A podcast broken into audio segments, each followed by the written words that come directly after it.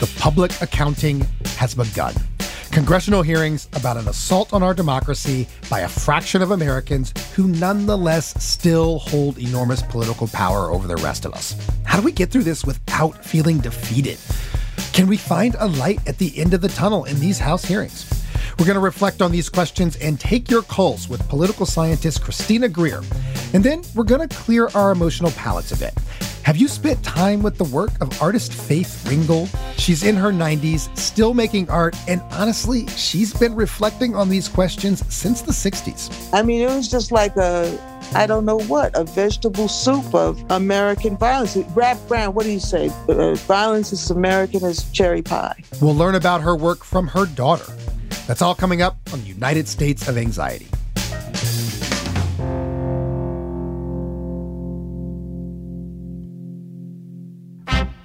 The January 6th hearings are starting tomorrow. Right. What do you think is at stake?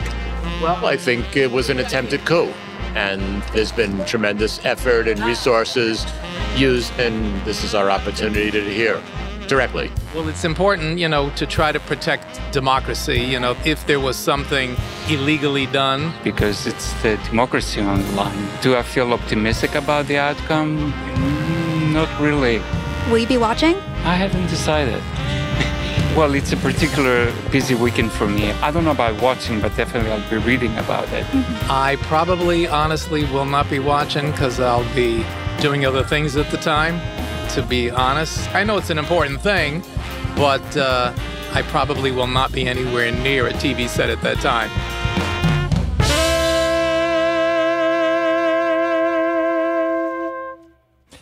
Welcome to the show. I'm Kai Wright. This weekend has got to be one of the most strange, dissonant moments in the lifespan of this country. The television event that began on Thursday night and continues tomorrow morning would, by any previous standard, be a watershed, one of those rare events where you've got the whole nation's attention and people are emotionally invested in the outcome. But in reality, I suspect a lot of people, myself included, if I am totally honest, are just numb about the whole thing. Let me start, though, with Representative Liz Cheney. She is, infamously to some, the Republican vice chair of the House Select Committee to investigate the January 6th attack on the United States Capitol.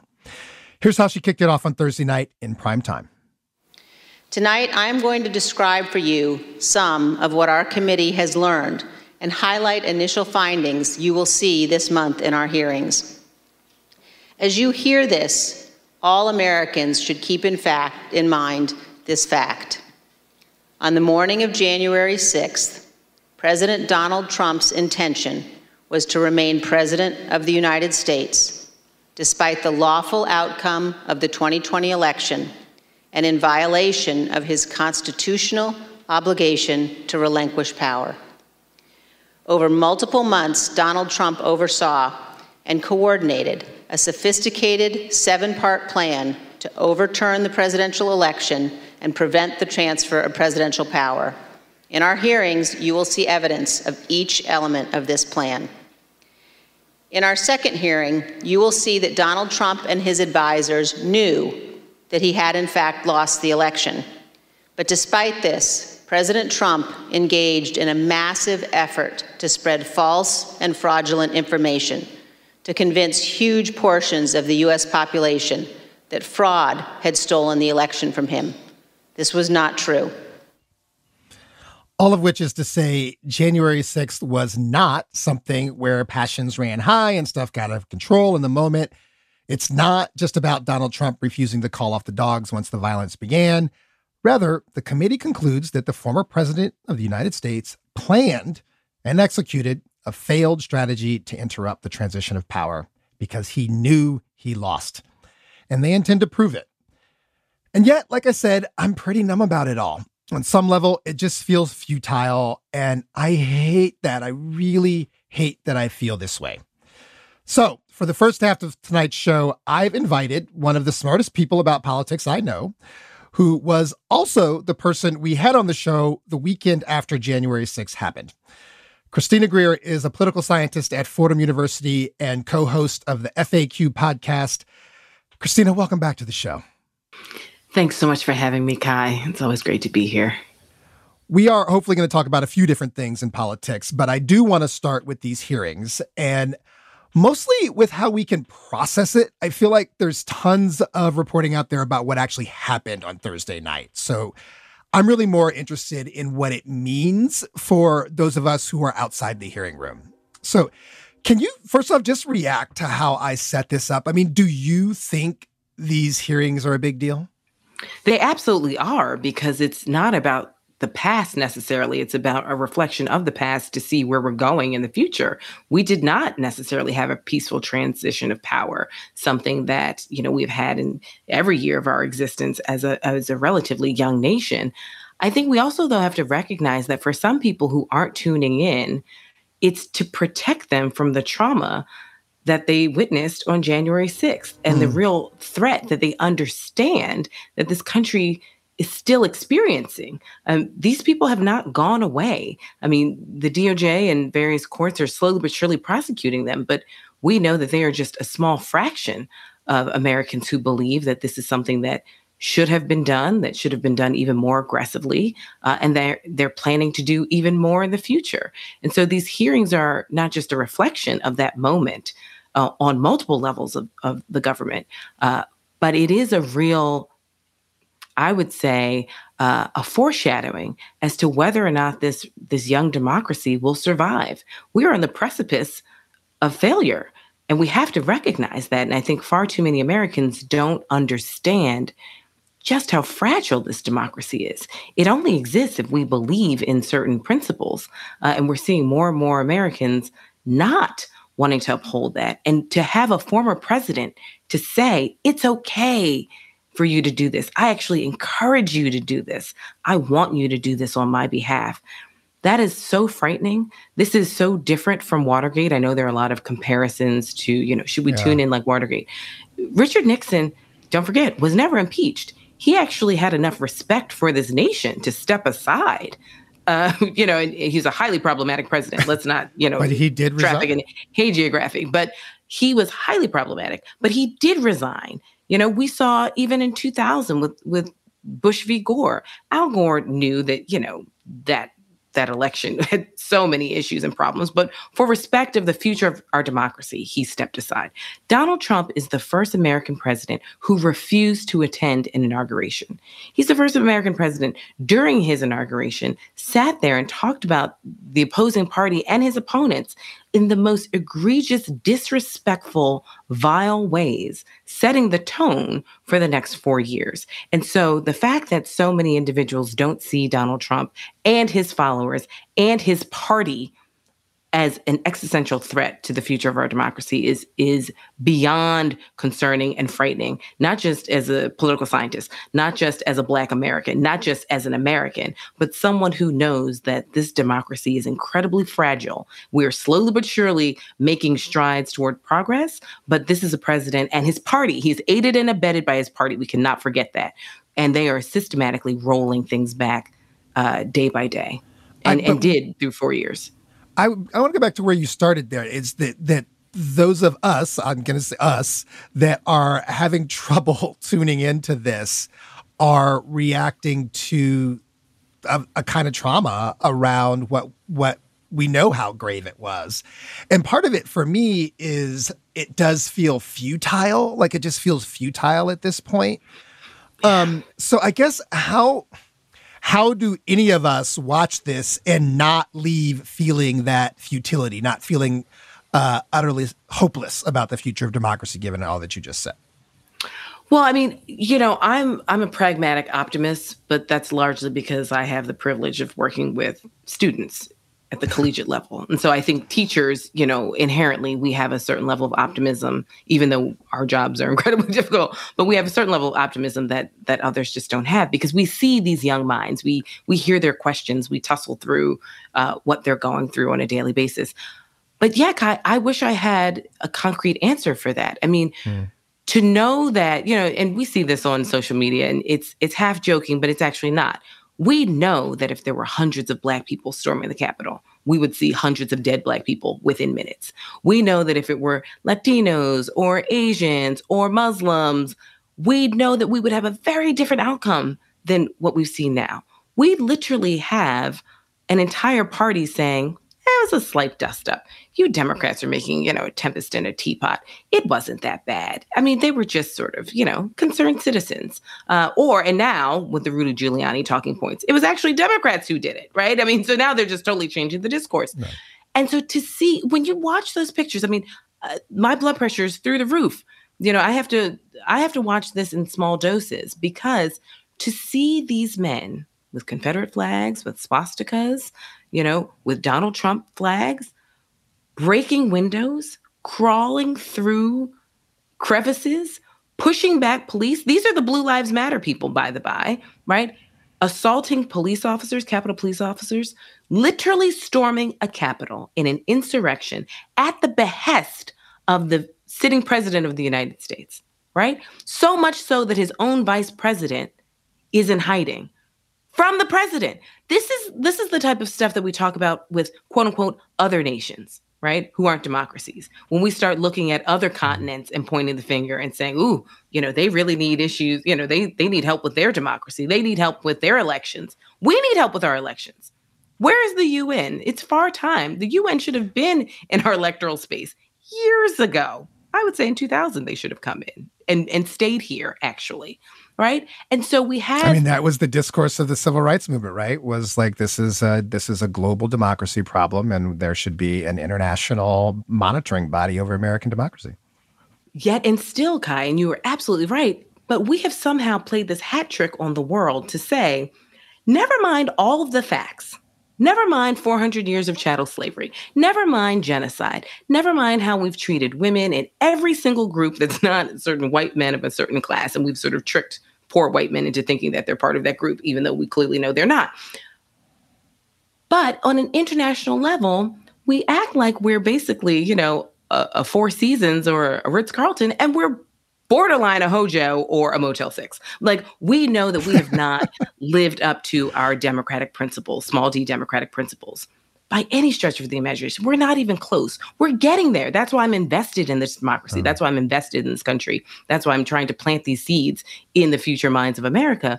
But we're not even close. And so to have something like this that is so evident that the former president of the United States is literally sowing the seeds of this insurrection. And for a glimmer, for a small moment, we had people in his own party who were saying, this is a bridge too far. We have actually, this, this cannot be sustainable. And then a few days later, they're all in lockstep. This is a much larger, not just domestic problem, it's an international problem. And the root cause is so old and it's so part of who we are as a nation, built on white supremacy, mm. anti Black racism, capitalism, and patriarchy, all on display January 6th, just as Bell Hooks has always told us. And so this is where we are right now as we're trying to process this collective trauma and move forward. These hearings are about where we are going as a nation as much as they are as what happened on January 6th, 2021. We need to take a break. I'm talking with Christina Greer, political scientist at Fordham University and friend of the show. And when we come back, we're going to open the phones. I, have been asking Christina how these House hearings on January 6th will matter to people. So I want to hear what does matter to you in politics right now. Maybe it is these hearings. Maybe it's the health of democracy, or maybe it's something else. What matters to you in this election year and why? We'll take a break and we'll take your calls after.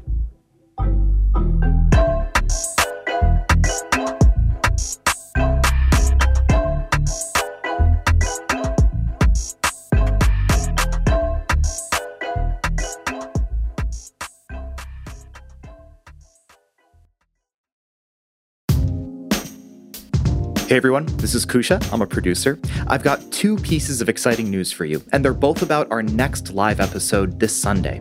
First, we're doing a live Juneteenth celebration in partnership with radio stations around Texas.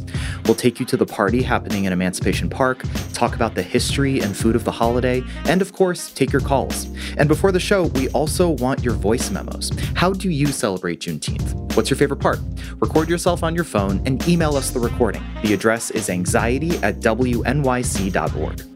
The second piece of news is that we're also going to live stream the episode on YouTube. You can see Kai, our guests, and chat with the whole team during the show. If you want to join, go to WNYC's YouTube channel at 6:05 p.m. Eastern Time this Sunday. All right, exciting things. Looking forward to celebrating with you. Now, back to the show.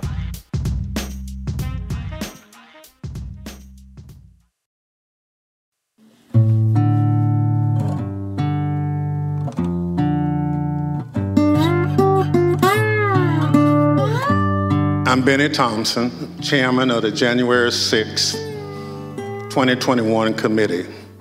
I was born, raised, and still live in Bolton, Mississippi, a town with a population of 521, which is midway between Jackson and Vicksburg, Mississippi, and the Mississippi River. I'm from a part of the country where people justify the actions of slavery Ku Klux Klan, and lynching. I'm reminded of that dark history as I hear voices today try and justify the actions of the insurrectionists on January 6, 2021. Welcome back. I'm Kai Wright, and that was Representative Bennie Thompson's opening remarks on Thursday night at the House hearings on the January 6 insurrection. I'm joined by Fordham University political scientist Christina Greer. And Christina, I want to hear your thoughts on on what Bennie Thompson is saying there, because you know it's been established that the key players in the actual violence on January 6th were part of this melange of groups that are either explicitly white nationalists or adjacent to it in some way. But Thompson's saying the way people have dismissed this violence, right, is also reminiscent of past white nationalist movements. Oh, why is that important? An important point to make, or is it? It's absolutely an important point to make, Kai. I've said this time and time again. I don't think the vast majority of white Americans understand the capacity of white Americans in this country. I don't think that they understand the depths to which certain white people will go to make sure that this country is quote unquote theirs. I think a lot of folks are just like, well, I'm good. And, you know, there's certain key members of my family who are good. There are others who vote for Donald Trump, but, you know, that's for economic reasons. I don't think that they fundamentally connect the dots to see that this insidious behavior goes beyond a tax break. If you are supporting a man and a party and an ideology that says that Mexicans are rapists and that children should be separated from their families at the border and that black people are inherently criminals and that Jewish people are inherently corrupt. And the list goes on and on about these tropes. January 6th makes total sense for that type of ideology. And I think that so many white Americans in this country don't fully understand the depths to which certain Americans have, have gone and will continue to go to make sure that there's there's not equity, there's not incorporation, there's not unity, there's no forward motion in this nation. And I think that is what is really frightening because it can't just be the marginalized groups trying to hold off the tide. It has to be a collective effort. When we've moved forward as a country, it has been a collective effort. We saw how folks worked together in the civil rights movement. And keep in mind, the civil rights movement was like well over 50 years, right? This isn't just like something that happened a few right. years in the 60s, right. which a lot of folks think because we refuse to teach our history in schools and refuse to have an honest conversation about who we are and who we were as a nation. But I, I, I really do think that the more conversations I have with white Americans who are just like, well, you know, I was good. I voted for Hillary, but I didn't bother talking to anyone in my family about how they voted because, you know, that's personal. It's like, it's actually not personal when we view these policies and think of ourselves as a collective. And when we look at January 6th, you can't look at those as like the others because they're not going to listen to people like you and me they might actually listen to people who look like themselves and have a long walkthrough because we've seen people who have been able to convert mm-hmm. to some sort of normalcy to recognize that they were under some quasi cult. But the cult is real and the cult is strong and the cult has always existed since the beginning of this nation. And so until I think a majority of this country understands the threat, we're not going to really, mm. it, it's basically scooping water out of the ocean with a paper cup. Like it's not going to move us forward quickly the way we need it to. Listeners, I want to hear from you too. Christina and I have been talking about if and why and how these January 6 hearings will matter to people outside of Congress.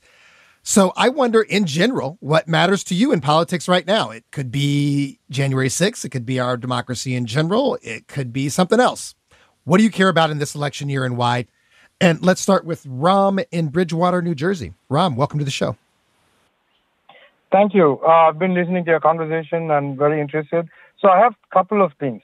One of the things is I, I think that the Democrats are, it's very frustrating to me that they're really bad at messaging. They don't know how to concisely convey the information, right?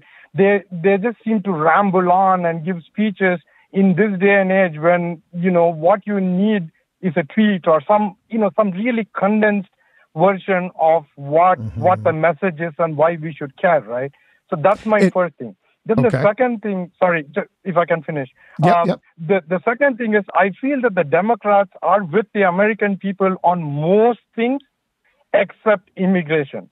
So, and the reason why I say that is if if they and just this is hypothetical, if they moved a little bit to the right on immigration, but they kept everything else, I think that they would win hands down because eh, now everybody is afraid. The problem is even the immigrants themselves don't really many, many times don't they don't support more immigration. So thank you for that, Ram. Uh, so l- I'm going to let you go, and we're going to go to Reggie in Bed Stuy. Hi, um, I am black. Um, I am a registered Democrat. I voted nationally for Democrats every year except 2000. In 2000, I voted for Ralph Nader in New York, in New York City, actually, and um, I I look at the hearings online on archive. I don't watch it live, but for myself, uh, the main issues right now are not this at all. Frankly, the main issues a is the foreign policy of, of Joe Biden is absolutely atrocious. When I voted for him, I didn't vote for a bunch of neocons uh, like Victoria Nuland and the and um, the people that he has in there, Jake Sullivan and Blinken, who are neocons. To the economic issues with um, the inflation and all of that, he is he's failing on the on okay. the domestic issues. He's not an aggressive president on the domestic issues, but he's willing to whip a sanction on you know on on anyone I, that defies I, him. I got it, Reggie. I'm going to stop you just for time so we can get to one more caller. Uh, let's go to Bob in Central New Jersey. Bob, welcome to the show. Hi, I couldn't disagree with Reggie more. Uh, this is the only issue. Professor, you're doing an excellent job in raising our consciousness about this it seems that we're at real risk, and it happens just at the time when African Americans, blacks are getting into positions of real power. Just isn't that an amazing coincidence how that happens? I, I think that uh, we have to press this considerably. Economic issues, they're not under the control of uh, of us as much as we would like. There are trends, and but this is a uh, an issue that people are uh, people are running, not not a blind economy. Thank you for that, Bob. So, Christina, there is a bunch there. Um, I want to try to pull some of it out. So, one, um, the just in general, the over, and we talked about this on previous shows in the last couple of months. Uh, the in general sort of frustration with the Democratic Party on a whole bunch of scores for people who look at these hearings, look at the Republican Party, and say, this is a true threat to the well being of the country. But the Democrats, for a variety of reasons, they have bad messaging, they don't have their politics quite right, they don't know, are just not happy. um, so, I mean, do you, as uh, an analyst, have you seen that as well? Um, and just what do you think that means for as we go into these midterm elections where people are going to show up and make choices. Right. Well, and we know that usually during midterm elections, the party of the president tends to lose seats. And if that's the case, and we know that Democrats have unified government right now, which means they control the presidency, the House, and the Senate. If trends go the way they have in the past, you know, sort of few election cycles, that means the Republicans will take over one party or, or one branch, uh, whether it's at the House or the Senate. That's a very real uh, possibility. I think part of the frustration with so many Democrats is Republicans seem as though they play for keeps. Right? When they get power, they grab it. They are on the offensive, and they it's it's like a Brewster's Million or supermarket sweep, whatever you want, whatever visual you want to use. They do not sit around and say like, let's build consensus. You know, we've got two years, but like, let's maybe try and figure it out. Whereas Democrats, you know, they bring emails to a knife fight or they bring a knife to a gunfight. And Republicans don't play by the same rules. So if Republicans are losing, it's like, you know what? Let's just change the narrative. Doesn't matter if we have to lie. Let's just do it. Let's we are here to win. And I think Democrats are playing by a set of rules that no longer exist. Now, a lot of people like the fact that there's a level of decorum and patience and incrementalism. But the sense of urgency that we find ourselves in is very frustrating to people who are who are asking themselves, I vote for this particular party consistently. And what am I getting? I'm getting incrementalism, maybe. I'm getting a party that doesn't seem as though they've got fight in them. I'm getting a party that keeps extending an olive branch and getting it singed off, yet and still they keep coming back day in day out it's a is there anywhere are there working. any races where you're seeing that change in terms of um you know i'm thinking about some of the really important races that are going to ha- happen this year there's the it, all over georgia the governor's oh, race the senators uh, senator raphael re- reelection um, some of the state, many of the state level races. Are you seeing anything in the party where you're like, oh, that's that's changing? Well, here's the thing: the Democrats are putting up phenomenal candidates. I mean, let's just let's stick with Georgia, right? They're putting up Stacey Abrams. They're putting up Reverend Senator Raphael Warnock, two of the brightest minds that we've seen in politics in a very long time. The difference is on their watch, and dare I say, on our watch too, because you know my grandparents fought in the civil rights movement. They weren't allowed to vote for the vast majority of their lives. But on our watch, the rollbacks to voting have been such that the institutional mechanisms that will prevent Democrats from actually participating at the polls in ways that they could and should, that table's already been set. So Democrats can give you a great candidate, but they're working against institutional barriers that Republicans have put forth. And so then you have Democratic voters who are saying, "Well, why how how and why did you all let that happen? How is it that it seems as though Republicans stay winning even when they're not in power? How is it that we have the president who controls, you know, the, the Democratic Party and a, a quote unquote Democratic Congress even by a slim margin. However, we have unified government, but you can't even keep your people in order, Manchin, Sinema, right? To get them to vote when they should. And so that is, I think, a collective frustration of Democrats to say, well, what is the point of having power when Republicans, even in the minority, still seem as though they're running the show? And we and we know how they behave when they're in the majority. So a hard pivot here for a second because we're get, we got to wrap up this conversation about January 6th. And in our next segment in this show, we're going to cleanse our emotional palates and talk about a remarkable artist, Faith Ringgold, uh, who's yes, famous please. for her painted quilts. Uh, and, and listeners, hang on, you're going to learn tons and tons about her career and work uh, and why she's important to think about right now. But Christina, you texted me earlier uh, with an adorable photo of you and your mom, I believe, at the Faith Ringgold exhibit. Yeah. Quickly wrap us up by with a little teaser here for folks about what's your relationship to this artist and her work. Well, I've always loved Faith Ringgold and her quilts, um, just because as an African American female artist, she's part of the Black masters in my in my mind. So, you know, mm. when I think of Jacob Lawrence and William Johnson, Horace Pippin, and Romare Bearden, Faith Ringgold is right up there with them. You know, Aaron Douglas. Uh, when I went to see the quilts and I, am a quilter uh, my mother's a quilter. I have a massive quilt for my grandmother from the 1930s and my grandma this is my mother's mother so a very working class quilt. This wasn't the sort of fancy you know amish style three pointed flower type quilt. These are sort of functional quilts. But when i was a fellow at smith college i got into quilting with the few black women who were on campus not just faculty but also faculty staff and fellows. We all sort of every tuesday we called it i don't know if i'm allowed to say this on air but it was stitching and bitching, right? So it was it was women who could come together and we could talk about politics, we could talk about relationships, we could talk about family, we could talk about anything. Uh, and the fact that Faith Ringgold is a, in her 90s and still uh, such an important voice in Black politics, American politics, uh, and art is, is, just beyond inspiring. And, and hopefully, when when the it travels again. Hopefully, folks around the country can see it. So that's a perfect cue up. Thank you, listeners. Stay tuned. Christina Greer is a political scientist at Fordham University and co host of the FAQ podcast. Great having you back, Christina.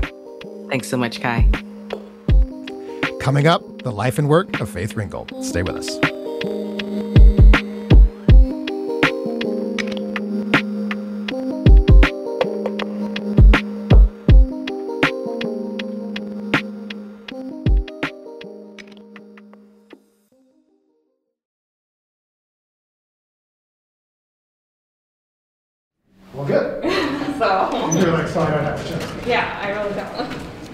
I went recently with our producer, Rahima Nasa, to the new museum on the Lower East Side of Manhattan. So I brought you here because We went to catch the end of an incredible exhibition, a 50 year retrospective on the artist Faith Ringgold.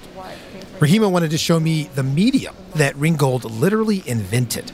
They're called story quilts. why don't you take a look at the text, Kai? it's, it's really tiny, so it really like forces you to stand in front of the painting, which I also love. What, so what does it tell us? What are we learning here? So the text is a letter that Willia Marie, who's the protagonist of the painting, is writing. They're these big, colorful, quilted paintings that carry complicated, actual written narratives about race and gender and really family. They're part of an exhibit called Faith Ringgold American People. It just closed here in New York, but it's headed to San Francisco next. And the name is apt because as I walked through this retrospective, I read in her art a history of American people in the 20th century, and specifically a history of Black American people and our conversation about where and how and whether we fit into this country. Faith documents this history through sculptures and paintings, but most famously through her story quilts. And it is a deeply personal history. In fact, an interview at the Museum of Modern Art back in 2016, Faith explained that the whole reason she started actually writing on her quilts was that she couldn't get her autobiography published. Publishers just didn't like how she was writing her story. And here's what she said about that. You don't decide, look at me, and then decide what my story is. I tell you what my story is. That's my job. Indeed. The story quilt our producer Rahima wanted to show me is called Dancing at the Louvre. So it's this like large quilt, and in the center of it is a scene that's painted on. Um, there's borders around the quilt that are made up of different pieces of floral The quilt depicts two black women and three little black girls who have their arms stretched out like they are dancing around. They're wearing these colorful dresses and they just look so, so happy. And behind them is a row of three famous paintings of white women, including the Mona Lisa. And like much of Faith Ringgold's work, the whole scene is just kind of meta. It's a semi autobiographical, artistic comment on art itself. And Rahima wanted me to see it and share it with all of you because she spoke about it with Faith Ringgold's daughter, Michele Wallace. Now, Michele is herself a very big deal. She's an art historian and a feminist scholar. She wrote a really important book about sexism within the Black nationalist movement. It's called Black Macho and the Myth of the Superwoman. But when Michele and Rahima spoke, they talked about Michele's mom, about the life and the work of Faith Ringgold, starting with this scene of a joyful Black family dancing at the Louvre. I just think it's this incredible meditation on motherhood. It compresses many things in our lives because, number one, mother took my sister and I and my grandmother to Paris. Here's a story behind the quilt. As Michele tells it, it's 1961, Michele is 10, and her sister Barbara is 9. And Faith drags all of them to Paris, her own mother included, because she's trying to find herself as an artist and she wants an up close look at what her teachers say is the world's most important art. My mother has finished her master's degree and she's taken us all on her world tour of European art. My mother was determined that we were going to see the Mona Lisa. And we were determined that we were going to get outside and get some ice cream. And um, so it was kind of a struggle. Okay, so in other words, this dancing at the Louvre is a derivation of our first situation uh, in the Louvre, but it's also about the opportunities. How how could you make a life for a black woman that would end in her being a famous artist? And what I went there for was Here's Faith in 2016 again. because I was trying to figure out do you really want to be an artist? I mean, are you really going to do this struggle? I mean, you you want that really, or what do you want? Faith decides yes, she does want to be an artist, But if she's going to struggle, she's going to do it on her own terms. And that means truly engaging with the world she inhabits as a Black woman. My mother is, you know, a little bit like Jesus Christ in this sense that she is willing to address and speak to whomever will listen. She was born in 1930 at 222 West 146th Street between Bradhurst and 8th Avenue. My mother grew up around wonderful storytellers. This is during the Harlem Renaissance. You know, Duke Ellington, Langston Hughes, Zora Neale Hurston. So Faith grows up in a community of musicians, painters, and poets. And this creative spirit spilled into her home too, where Faith's mother was a towering figure. Whose name was Willie Posey, and who I called Mama Jones. Willie Posey loved to design clothes, and she had an incredible fashion sense.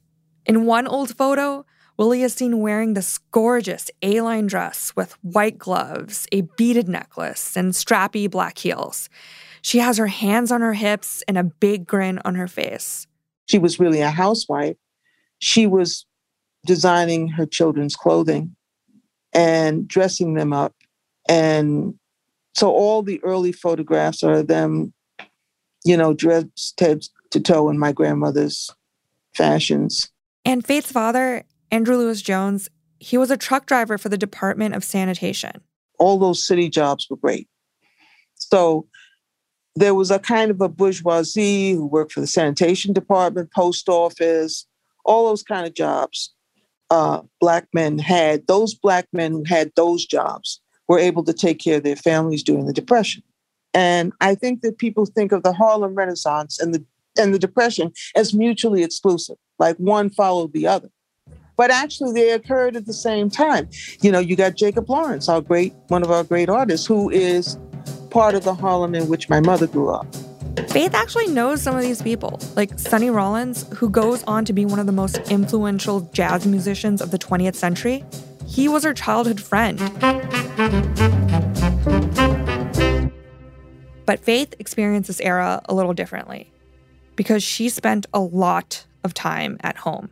She was diagnosed at a young age with pretty bad asthma. She was homeschooled by my grandmother which is part, partly accounting for their tremendous closeness.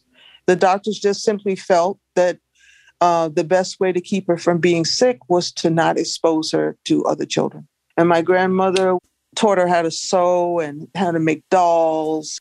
And this became a way to encourage Faith to be creative. Willie Posey gave her paint and crayons to keep her occupied. Her dad bought Faith her first easel. When she's a teenager, she decides she's going to be an artist. And at the time, one of the few ways for a young woman to pursue art is to become an art teacher. So in 1948, she enrolls at City College and majors in art education. She sets about making a life. She gets married, has two daughters, gets divorced, graduates, teaches art in public schools, raises two little girls by herself, and all the while, she's still trying to make her own art. Now, through all this time, she doesn't have a studio. Her studio, in fact, was a closet in our apartment. She painted boats and uh, landscapes. I remember her making a lot of portraits of herself with pastels. When she really took off is when she married Burdette Ringgold. And you know exactly when this happens. This happens in 1962. Then she becomes Faith Ringgold. And that is when she begins to, to find herself. Something else is happening that year. 200,000 people converge on the nation's capital to rally for civil rights. They come by train, they come by bus, and by air. And you had the civil rights movement, you had Martin Luther King, you had nonviolent resistance. You had, especially in the North, a hope that there would be a peaceful resolution to integration. But there wasn't going to be. It was going to be violent. There are riots going on. Martin Luther King will be killed in 1968. John F. Kennedy in 63. Very important. Malcolm X killed in 1965. very important in Harlem, a major uh, influence on my mother and my father in the Ringgold household.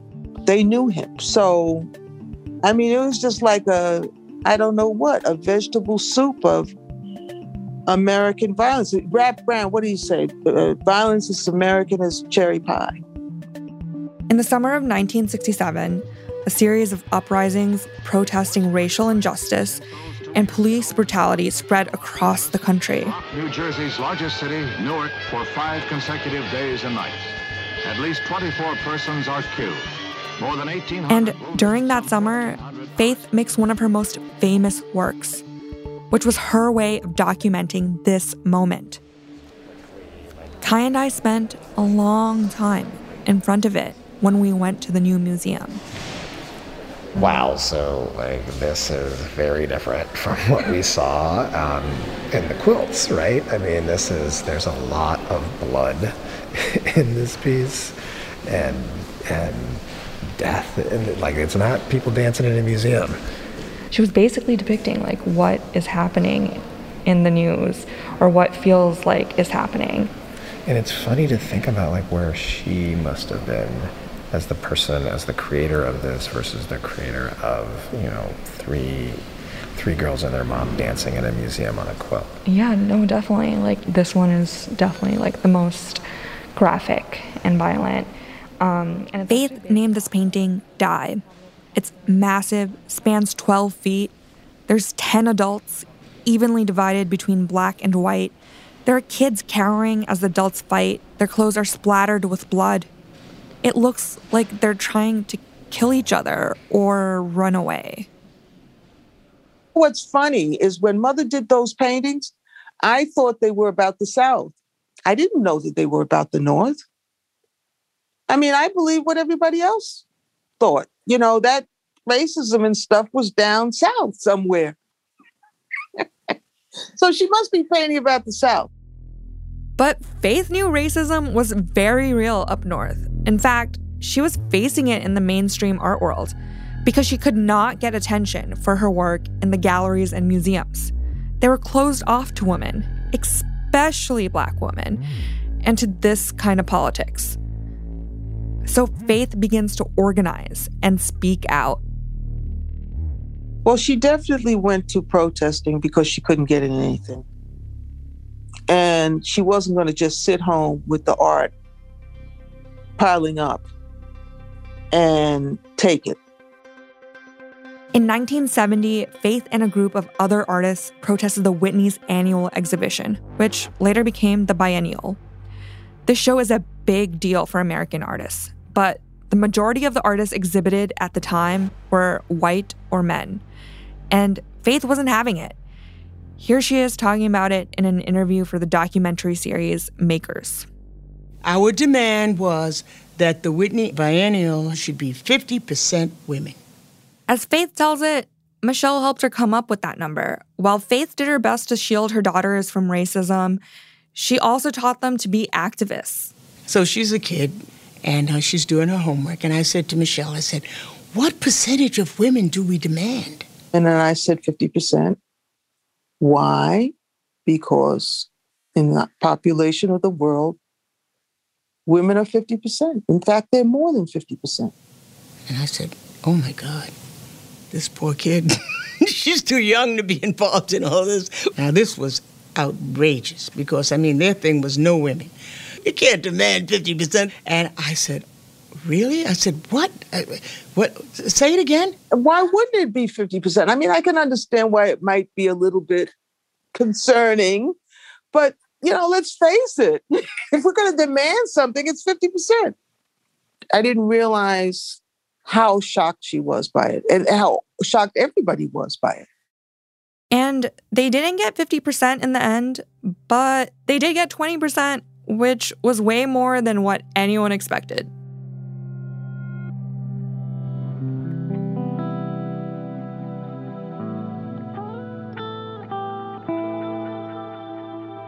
In 1981, Faith's mother, Willie Posey, dies at the age of 78.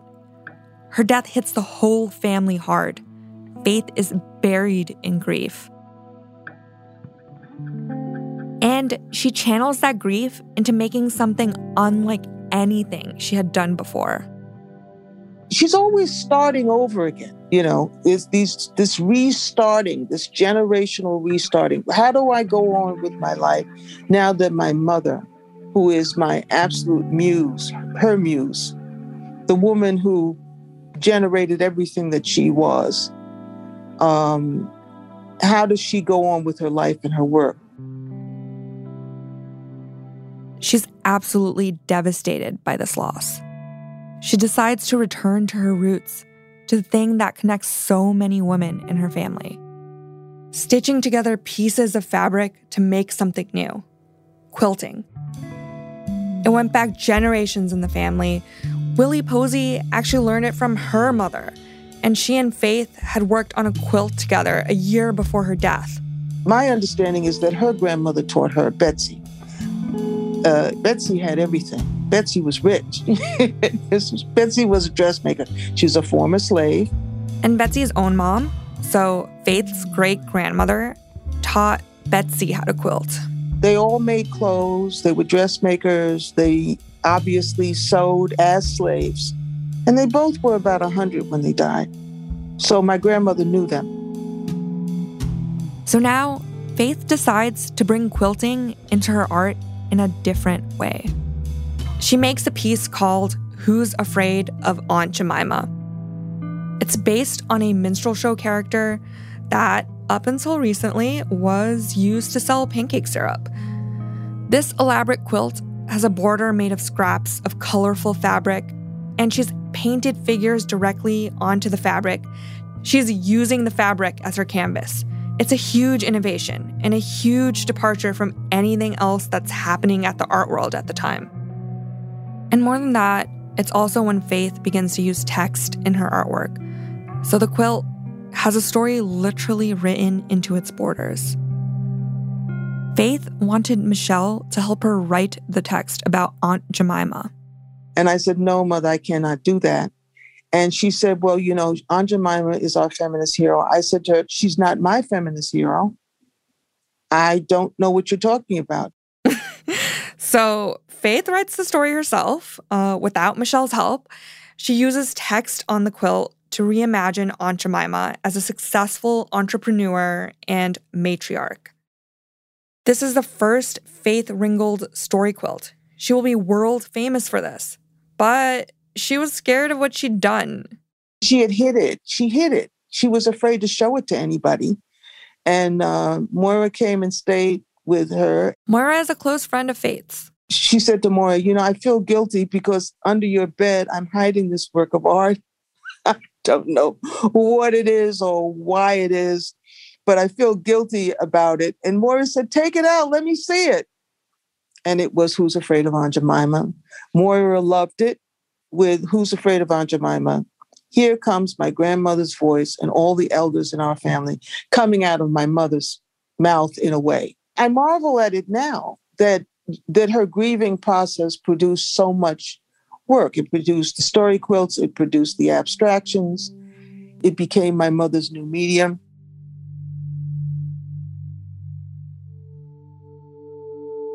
Faith's story quilts continue to get more personal. And in 1991, she tells one of her most ambitious stories in a series called The French Collection.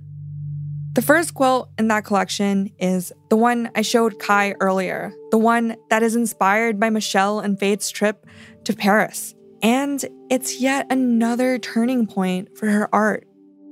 What she was doing is she was starting her career all over again at 60. She'd already been an artist 30 years. It would be a midpoint. It could have been as far as she'd ever get. But the French collection is a projection of where she plans to go with her career. And Faith does go on to great places. Her work has been exhibited at the Whitney, the Guggenheim, the Tate. The Museum of Modern Art added Die to its permanent collection. It hangs in the same room as a work by another great artist. You may have heard of him, Pablo Picasso. Her story quilt, Tar Beach, was adapted into a best selling children's book. At 91, she's still making work. She's been inspired by the protests following George Floyd's murder. She has a lot more to say about racial injustice and the American people. She has left me a wonderful, wonderful, detailed roadmap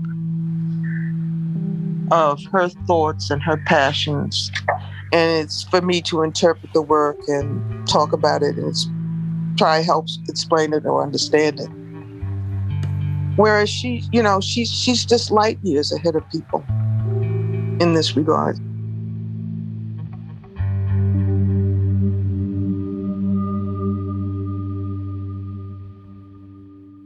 That was art historian Michele Wallace talking with our producer Rahima Nasa about the life and career of Faith Ringgold. If you missed the retrospective on Faith Ringgold at the New Museum, you can catch it this summer at San Francisco's DeYoung Museum. The show opens on July 16th. The United States of Anxiety is a production of WNYC Studios. Keep up with us by following the show wherever you get your podcasts or at wnyc.org slash anxiety. You can send us your thoughts on any and everything you hear on the show by emailing us at anxiety at wnyc.org. We do particularly love to get voice memos there, so just record them on your smartphone and email them to us. Again, that's anxiety at wnyc.org. Our team includes Emily Botein, Regina DeHeer, Karen Frillman, Kousha Navidar, Rahima Nasa, and Katie Steele. Live engineering by Matthew Mirando. Jared Paul does our mixing and our sound design. Our theme was written by Hannis Brown and performed by the Outer Borough Brass Band, and I am Kai Wright. Thanks for spending time with us, and I'll talk to you next week.